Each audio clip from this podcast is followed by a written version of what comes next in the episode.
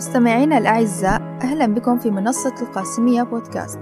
معكم جنى عمر في حلقة جديدة من بودكاست داء مربوطة. نسعد اليوم باستضافة الدكتورة أمل مرجي أستاذ مشارك ومنسق لوحدة البحث والنشر العلمي من كلية الشريعة والدراسات الإسلامية في الجامعة القاسمية. وموضوع حلقتنا لليوم عن المرأة في الإسلام. سعيدين اليوم باستضافتك دكتورة أمل في استوديو كلية الاتصال. أهلا بك دكتورة. حياك الله عزيزتي بداية دكتورة آه، رفع الإسلام من مكانة المرأة وكرمها وأعلى من شأنها في المجتمع بعدما كانت مضطهدة ولم تكن تأخذ كامل حقوقها. بمعنى آخر أي أنها كانت مسلوبة الحقوق. آه، بداية دكتورة أمل حدثينا عن كيف كان وضع المرأة في الجاهلية. بسم الله الرحمن الرحيم. الحمد لله حمدا كثيرا طيبا مباركا ونصلي ونسلم ونبارك على سيد الخلق سيدنا محمد وعلى آله وصحبه أجمعين. وبعد شكرا جزيلا ابنتنا جنى على هذه الدعوة الطيبة وهذا الموضوع الشيق الماتع. آه للموضوع لموضوعية الطرح لابد من بيان هذه المكانة بدقة. فالمرأة قبل الإسلام كانت بين طبقتين آه في مجتمعها طبقة الأشراف والأغنياء فكن النساء يحظين بمكانة قوية ومؤثرة ولكن هذه الفئة كانت قليلة جدا ومحدودة. آه يحكمها العرف أيضا والعادة.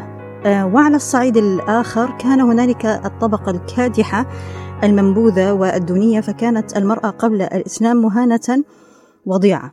آه، وكان الرجل يعتبرها مصدر ذل وعار وأيضا يعني حتى أنه كان يسود وجهه إذا بشر بمولود أنثى.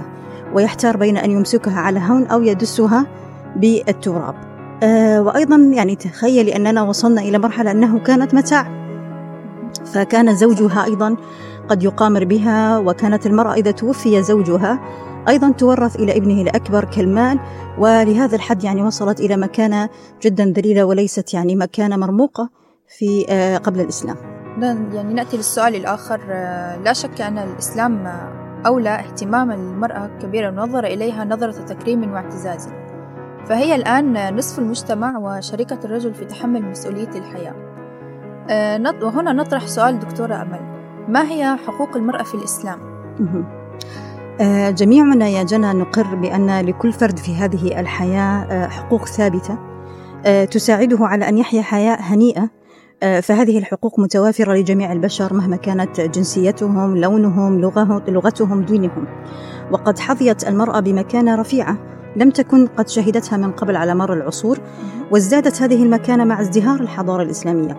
فجاء الإسلام على أساس العدل والمساواة بين الناس ومن صور هذه العدل والمساواة عدل حتى الدين بين النساء والرجال كما أن الإسلام أكد على المساواة بين الرجل والمرأة في الأحكام الشرعية أمام الله سبحانه وتعالى إلا أن هنالك أحكام محددة بسبب بعض الفوارق بالطبيعة بين الرجل والمرأة ولكن من أهم هذه الحقوق ابنتي جنى حقوقها الإنسانية والمدنية. فأول نعم، حق منح لهذه للمرأة هي إثبات وجودها الإنساني. ففي كما رأينا قبل قليل كانت تقتل وكانت تؤد ولكن عندما أتى الإسلام أثبت حقها في الخلق والوجود أيضا حقها في الاستخلاف. حقها في المساواة في القيمة الإنسانية والكرامة الإنسانية. بالإضافة لها حقوق دينية فأصبحت مكلفة مثلها مثل الرجل لها حق المسؤولية آه، والجزاء في الآخرة. آه، بالإضافة إلى حقوقها المالية والاقتصادية. فقديما يعني كما رأينا كانت سلعة تباع وتشترى. الآن في الإسلام أصبح لها حقوق وأصبح لها امتيازات. لها أهلية البيع والشراء أهلية الميراث أهلية النفقة. أصبح لها حقوق مالية مكتسبة بالإضافة إلى أنه أصبح لها حقوق سياسية. فالمرأة أصبحت تشارك حتى في الانتخابات ولها حق الولاية الخاصة ولها حق الشورى. بالإضافة إلى أن أصبح لها حقوق اجتماعية مثل صلة الأرحام والقرابة والنكاح وما إلى غير ذلك من الحقوق.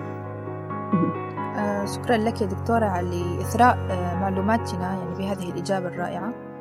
نأتي للسؤال الآخر. آه، في وقتنا الحالي آه، انتشرت الكثير من المعتقدات الخاطئة عن حقوق المرأة والبعض يستخدم هذه المعتقدات لتشويه صورة الإسلام صحيح. أو لإعطاء صورة سيئة عن الإسلام ولإظهار أن الإسلام لا يعطي المرأة حقوقها كاملة. وللأسف يعني في الوقت الحالي بعض النساء المسلمات ينجرفن وراء هذه المعتقدات. فلهذا يعني السؤال هنا كيف يمكننا تعزيز الفهم الصحيح؟ حقوق المرأة المسلمة استنادا من القرآن الكريم والسنة النبوية. سؤال جميل وعميق صراحة. آه. خذي راحتك الإجابة يعني. أكرمك الله ابنتي. آه، لكن لابد من بيان أن هذه المفاهيم الخاطئة والمعتقدات المغلوطة عن حقوق المرأة سببها الفهم القاصر والمحدود في فهم الأحكام الشرعية واجتزائها لغايات محدودة. أيضا هيمنة العادات والتقاليد السائدة في المجتمع النابعة من غير شريعة الله سبحانه وتعالى ولا منسجمة مع الشريعة ولا متناسقة مع روح الشريعة. نعم فإذا أردنا أن نصحح هذه المعتقدات ونصوبها للحق لابد من موضوعية الطرح. أولا لابد أن نؤكد على أن العدل هو سمة من سمات الشريعة الإسلامية. ومن أسس تحقيق هذا العدل لابد من التأكيد على وحدة الأصل الإنساني بين الرجل والمرأة فالرجل والمرأة سواء في الإنسانية وسواء في التكليف. وهذا ما ذكر بالنص القرآني عندما قال الله سبحانه وتعالى يا أيها الناس اتقوا ربكم الذي خلقكم من نفس واحدة وخلق منها زوجها وبث منهما رجالا كثيرا ونساء. أيضا بالنسبة للحديث النبوي إنما شقائق إنما النساء شقائق الرجال. فكانت أيضا المساواة حتى في الجزاء في الدنيا والآخرة بالثواب والعقاب. فالله سبحانه وتعالى ماذا قال؟ قال لنا فاستجاب لهم ربهم أني لا أضيع عمل عامل منكم من ذكر أو أنثى. فهذا يدل على أن أيضا مسألة الثواب والعقاب مسألة متساوية بين الرجل والمرأة. أيضا ميزان التفاضل بين الرجل والمرأة ما كان الشكل ما كان المكانة وإنما كان التقوى. وهذا ما ذكر حتى بالنص القرآني أيها الناس إنا خلقناكم من ذكر وأنثى وجعلناكم شعوبا وقبائل لتعارفوا إن أكرمكم عند الله أتقاكم. هذه من من النقاط المهمة التي يعني لابد الإشارة إليها في تصحيح وتصويب هذه المفاهيم المغلوطة. نعم. آه، شكرا لك يا دكتورة على هذه الإجابة الرائعة. أوافقك الرأي طبعا. يعني هناك رغبة في اكتشاف مدى اهتمام واحترام مجتمع الرجال سواء كان أب أو أخ أو زوج لحقوق المرأة. آه، حقوق المرأة في الإسلام طبعا. وهذا يعكس توجه اجتماعي لمدى استقبال وتبني مفاهيم المساواة والعدالة في حقوق المرأة المسلمة آه، دكتورة برأيك هل تعتقدين أن مجتمع الرجال في المجتمعات الإسلامية خاصة يظهر اهتماما وحرصا كبيرين لحقوق المرأة؟ آه، بداية جنى دعينا لنقول أن المجتمع هو مجتمع واحد ومنظومة واحدة قوامها الرجل وقوامها المرأة حتى تتحقق فعلا الرؤية التنموية الصحيحة كما ذكرنا آنفا من أسس وحقوق مشتركة وخاصة لكل منهما من حيث الطبيعة والفطرة البشرية. ولا بد أيضا أن نركز يا جنى على التفريق بين عدالة التشريع وسماحته وبين جهالة التطبيق من بعض الأفراد في فهم التشريع وتطبيقه. وللأسف هذا ما نلحظه من فهم مغلوط مثلا حتى في الميراث في النفقة في الزواج في الطلاق حتى وصل الأمر لبعض المجتمعات من حرمان المرأة من حقها في التعليم الضروري والأصيل. فلا يحق لنا أن التعميم في إطلاق الأحكام والتصورات. لذلك عند النظر إلى المجتمعات الإسلامية نجد هنالك مجتمعات أوقعت الظلم والتهميش لدور المرأة وقصره على أدوار نمطية في مجتمعنا مثلا كالتنظيف وأعمال المنزل وإلى غيرها بل وصل الأمر ببعض المجتمعات حتى أنهم قاموا بحرمانها آه، من الكثير من الحقوق التي منحت لها تشريعا وفقدت تطبيقا بعض المجتمعات حرمتها من النفقة حتى أن بعض المجتمعات يا جنى حرمت المرأة من حق اختيار الزوج نعم. وبالعكس حتى أنه إذا لاحظت انتشرت حتى زواج القاصرات نعم. أصبح هنالك زواج للفتيات التي لم يبلغن حتى وهي ما زالت طفلة فهذه أيضا من الظلم الذي وقع. أه، ولكن بالمقابل هنالك من المجتمعات أنصفت المرأة أيما إنصاف ومكنتها تمكين على كافة الأصعدة وفي شتى المجالات. وخير نموذج عملي وفعلي ما نلمسه من الدور الريادي والقيادي للمرأة المسلمة في المجتمع الإماراتي. نعم وجعل المرأة الشريك الرئيس أيضا في البناء والنهضة مع التزامها بالشرع واحتكامها أيضا للعادات الحسنة في المجتمع. لذلك نؤكد على أهمية الوعي الناضج والفهم الثاقب لأحكام الدين ومقاصده الحسنة في تطبيقها والعمل على إظهار الصورة الحسنة لعدالة التشريع. نعم شكرا لك دكتورة على هذه الإجابة. بالطبع آه، دولة الإمارات تهتم كثيرا في تمكين وتقويض دور المرأة في المجتمع. صحيح. وصلنا إلى أهم نقطة في حلقة اليوم وهي أحد الجوانب المهمة في تاريخ الإسلام وهو دور النبي صلى الله عليه وسلم في دعم وتعزيز حقوق المرأة. حيث أن يعني كما نعرف أن النبي يعتبر يعتبر زمن النبي صلى الله عليه وسلم هي فترة حيوية في تشكيل تلك الحقوق وتعزيزها لذا دكتورة آه، هل يمكنك تسليط الضوء على تفاصيل حول كيف دعم النبي عليه الصلاة والسلام؟ حقوق المرأة في زمنه مع ذكر آه، يعني أمثلة محددة على ذلك الدعم. آه، سؤال طيب جنى. يعني لأن أنت تعرفين عندما نتحدث عن الهدي النبوي فهو منطلق منطلق التشريع. فإن الحديث عن الهدي النبوي في دعم المرأة وتمكينها هو حديث يطول. لما لمواقفه ومبادئه صلى الله عليه وسلم الخير الكثير فلو وقفنا عندها لكانت حجة على منكري حقوق المرأة كاملة أو ناقصة. ولو أننا اقتدينا بسيرته صلى الله عليه وسلم وفق توجيه التوجيه القرآني لقد كان لكم في رسول الله أسوة حسنة لما أتينا اليوم نتحدث عن حقوق المرأة ونثبتها. وللإجابة عن سؤالك ابنتي جنى نذكر ملامح من هذا الدعم. يعني أنا سأذكر لك ملامح رئيسة. نعم. يعني ليست كلها لأن السيرة النبوية تفيض في ذلك. منها مثلا آه، تخيلي عند النبي صلى الله عليه وسلم في عهده كانت المرأة لها الحق في المطالبة بحقها. فعندك مثلا نموذج آه، أم عمارة الأنصارية عندما أتت إلى النبي صلى الله عليه وسلم مستنكرة لماذا أغلب الخطاب القرآني كله رجال؟ ما ذكرت المرأة. فأتت للنبي صلى الله عليه وسلم فقالت ما أرى كل شيء إلا للرجال وما أرى للنساء يذكرن بشيء. فنزلت الآية الكريمة إن المسلمين والمسلمات والمؤمنين والمؤمنات. أيضا أن لا ننسى أن النبي صلى الله عليه وسلم جعل للمرأة النصيب الأكبر في الدعوة والصبر وكانت السيدة خديجة وغيرها من أمهات المؤمنين لهن الدور الكبير أيضا في الثبات على الدعوة في بداية التشريع.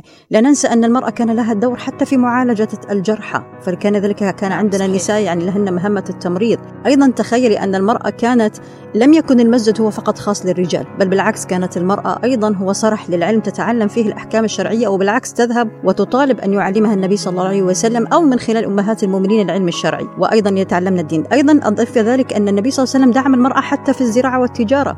وعندنا نعم. أحاديث كثيرة وعندنا حديث أم مبشر الأنصارية التي كان لها مزرعة كبيرة من النخل. أيضا لها مشاركة في الجانب العسكري. فالمرأة كانت تشارك أيضا في الجانب العسكري وكانت تمارس القتال. ليس فقط أمرها تمريض وإنما كانت نعم. تقاتل. يعني لها دور ومن أهمها مثلا أم عمارة نسيبة بن كعب الأنصارية. فهذه شهدت مثلا آه، أحدا والحديبية وخيبر وحنين. كل هذه الأمور وهنالك بطولات كثيرة. للمرأة المسلمة في التاريخ في هذا الأمر تدل على أنهن مثل الرجال الصناديد في الشدة والشجاعة. أيضا عندنا آه، صحابيات يعني تميزن بالرواية برواية الأحاديث عن النبي صلى الله عليه وسلم. أيضا هنالك من النساء من كانت تشارك في النشاط السياسي فعندنا بيعة الرسول الهجرة والمشورة. فأكبر مثال عندنا مشورة أم سلمة أم المؤمنين رضي الله عنها فأخذ بها النبي صلى الله عليه وسلم في صلح الحديبية فكانت أحسن مثال نضربه في الأخذ بشورة المرأة حتى في تدبير الأمر السياسي. يعني نكتفي بهذا القدر من النماذج التي تحكي حياة المرأة في العهد النبوي ومدى مشاركتها. للرجل في الميادين الحياة ولو شئنا لاستطردنا في الأمثلة كثير والكثير ولكن نحن أردنا أن نوضح فقط نماذج من الدعم النبوي اللا متناهي للمرأة. كلام جميل دكتورة. يعني في تاريخ الإسلام يذكر أنه هناك نساء بارزات كثيرات نعم. لعبن دورا مهما في المجتمع الإسلامي. دكتورة هل يمكنك ذكر مثال يعني واحد؟ من نساء آه، برزوا يعني برزوا كانوا مهمين جدا في فترة النبي صلى الله عليه وسلم. نعم. ولعبوا دورا مهما جدا في المجتمع الإسلامي. لو رجعنا يا جنى إلى المراحل التاريخية للمرأة في الحضارة الإسلامية لو وجدنا منارات شاعلة صراحة وعلامات فارقة للنساء حققنا الخير الكثير لمجتمعاتهن. فالوقت لا يسع إلى آه، إحصاء كل هذه النماذج ولكن سنذكر يعني حاولت أن أحضر لك نماذج متنوعة بميادين مختلفة. فأول نموذج سنأخذ أمهات المؤمنين وخير نموذج نبدأ به هي السيدة خديجة رض... بنت خويلد رضي الله عنها أنها تعتبر هي أول من آمن أصلا برسول الله صلى الله عليه وسلم وأول من صدقه فلم يسبقها إلى الإيمان بدعوة الرسول صلى الله عليه وسلم لا رجل ولا امرأة فكانت هي أول الأشخاص. عندك رفيدة الأسلامية هي تعتبر أول ممرضة في الإسلام. السيدة شفاء بنت عبد الله كانت تعتبر أول معلمة في الإسلام وأنها يعني أجادت القراءة والكتابة وعلمتها الصبية نعم. وحتى أنها عرفت برجاحة عقلها زبيدة ابنة جعفر وهي آه، زوجة الخليفة العباسي هارون الرشيد قامت بالكثير من الأعمال الخيرية ومعروفة في التاريخ منها أنها بنت مثلا عين زبيدة في طريق مكة التي يعني أوصلت الماء نعم. بين الأودية كذلك أيضا مهدت الطريق المؤدي للحج من العراق إلى بلاد الشام عندك فاطمة الفهرية آه، حياتها التي برز فيها عملها الخيري حتى خلد اسمها التاريخ. لماذا؟ لأنها ارتبط اسمها بجامعة القرويين. تعرفين أن هذه الجامعة آه، هي تعتبر أول جامعة في العالم وحتى أن آه، منظمة اليونسكو وضعت أنها الجامعة الأقدم عالميا بين الجامعات في العالم دون انقطاع تاريخها فكانت هي أول من بذل وغرس فيها. عندك زينب الشهدة تعتبر أشهر خطاطة في التاريخ الإسلامي وكان يعني يأتيها الرجال من كل مكان حتى تقوم بالخط. عندك مريم الاسترلابية. آه، تعتبر أول مسلمة اخترعت الاسترلاب وهذا الاسترلاب هي أداة فلكية. نعم. فكانت نموذج ثنائي يعني نموذج مطبق في الفلك. أيضا كان عندنا آه، المرأة العالمة بأناملها. تخيلي أن هنالك من النساء من كن معلمات لشيوخ وعلماء نحن نفخر بهم. مثلا عندك المحدث الخطيب البغدادي صاحب كتاب تاريخ بغداد سمع العلوم من الفقيهة المحدثة طاهرة بنت أحمد. عندك الإمام السخاوي ذكر في كتابه الضوء اللامع لأهل القرن التاسع أكثر من 1070 امرأة. برزنا في القرن آه، معظمهن من المحدثات والفقيهات. فدور المرأة ما كان يقتصر فقط على العلم والفقه فقط بل على العكس يعني برعت حتى في الأدب والشعر. فعندنا مثلا الخنساء هي تعتبر من الشاعرات المخضرمات سواء كان في الجاهلية أم في الإسلام. وبرز دورها الشعري الكبير وأنت تعرفين حتى و... وتعلمين بأنها كان لها دور كبير حتى في إثارة الحماس نعم في مسألة في هذه المسألة. آه هذه نماذج لا تنسي أيضا نموذج دولة الإمارات نموذج عالمي ورائد. في حماية حقوق المرأة وإيجاد تشريعات كثيرة والآن أصبح لنا نموذج الموظفة والمديرة والسفيرة والوزيرة في في المجتمع. فالدور مستمر والدور حاضر للمرأة لا يمكن لأحد أن يغيبه. آه، شكرا لك دكتورة على الإجابة الرائعة. بالفعل أضفتي لنا معلومات يعني لي وللمستمعين. شكرا لك دكتورة. تعيش المجتمعات الإسلامية اليوم في حقبة معقدة. آه، تتطلب مواجهة فيها تحديات عديدة. منها التوازن بين القيم والتقاليد الثقافية والدينية في هذه المجتمعات. مع تعزيز مكانة المرأة وتمكينها يعد أمرا حيويا لتحقيق التنمية والمساواة. آه، السؤال هنا دكتورة يعني ما هي الخطوات والسياسات التي يمكن للمجتمعات الإسلامية الحديثة اتخاذها لضمان توازن صحي بين القيم والتقاليد الثقافية آه، وتعزيز مكانة المرأة؟ سؤال آه، ذو شجون كما نقول لأنه يعني هو تطبيق عملي عما ذكرت سابقا صراحة. وخاصة أننا عندنا إشكالية آه، فهم حقوق المرأة. هنالك يعني من الخطوات المقترحة والمهمة التي حتى نريد أن يعني نقوم بهذا التوازن الذي أنت ذكرته التوازن الصحي. أول نقطة لابد من البناء الذاتي الشخصي للمرأة. فلا بد أولا من وضع الثقة في المرأة بنفسها. آه، حتى يكون عندها وتمتلك الوعي والإدراك والمعارف والمهارات حتى تعرف أن لها مكان في المجتمع وتستطيع أن تؤدي دورها الاستخلافي. النقطة الثانية لابد من وضع أسس راسخة عقائدية في نفوس الناس. آه، تبنى على القيم والمبادئ الإسلامية السامحة في بيان هذا الدور الإنساني للمرأة.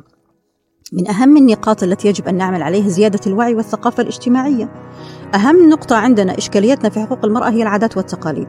نعم. فلا بد من تصحيح العادات والتقاليد السائدة التي هي ليست أصلا مستوحاة ومستنبطة من التشريع بل العكس هدفها إقصاء المرأة عن دورها التنموي.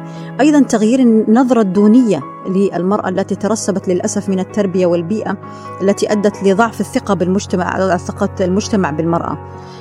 للأسف عندنا نقطة يعني أيضا لابد من مواجهتها هي لابد من محاربة يعني هنالك للأسف محاربة المرأة من بنات جنسها.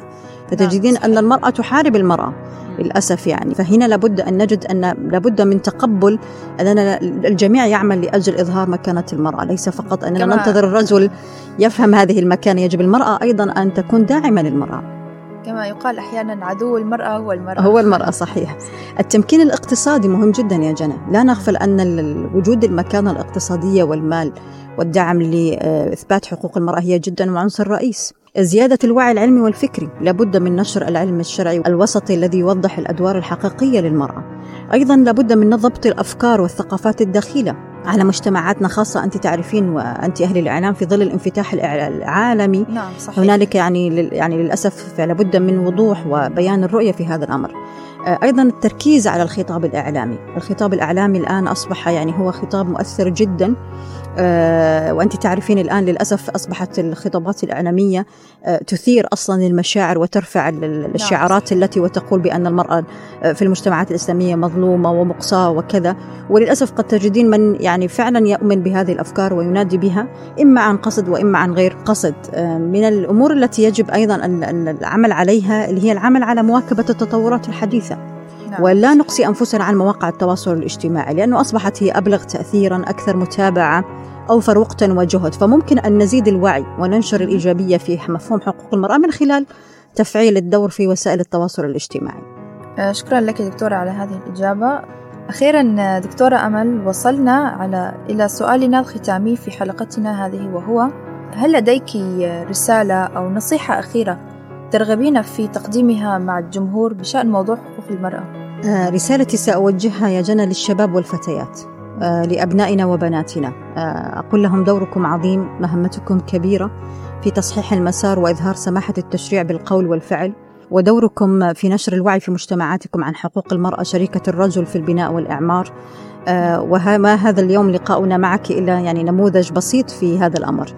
أيضا أقول للشباب خاصة آه، كونوا عونا وسندا داعما للمرأة التي أنجبتكم أولا وشريكتكم ثانيا وابنتكم ثالثا وتذكروا ما أكرمهن إلا كريم وما أهانهن إلا لئيم وتذكروا وصية النبوية الجامعة واستوصوا بالنساء خيرا. فالله أبى الظلم عن نفسه فلا تظلموا وتسيروا على غير هدى وتقولوا هذا ما وجدنا عليه. السابقون. اجعلوا لعلمكم الأثر الطيب المبارك.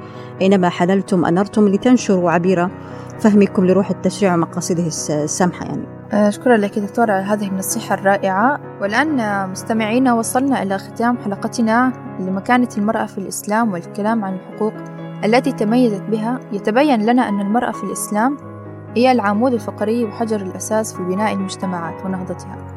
إذا عرفت واجباتها وقامت بها وعرفت حقوقها المشروعة وتمسكت فيها. آه، نشكر حضورك معنا اليوم دكتورة أمل. دمتم سالمين مستمعينا الأعزاء. نلقاكم في حلقة جديدة من بودكاست تاء مربوطة على منصة القاسمية بودكاست من استديوهات كلية الاتصال في الجامعة القاسمية. كانت معكم إعداد وتقديم جنى عمر وهندسة صوتية أستاذ عمران. وتحت إشراف الدكتور عمرو عبد الحميد أستاذ مساعد في كلية الاتصال في الجامعة القاسمية. السلام عليكم ورحمة الله وبركاته.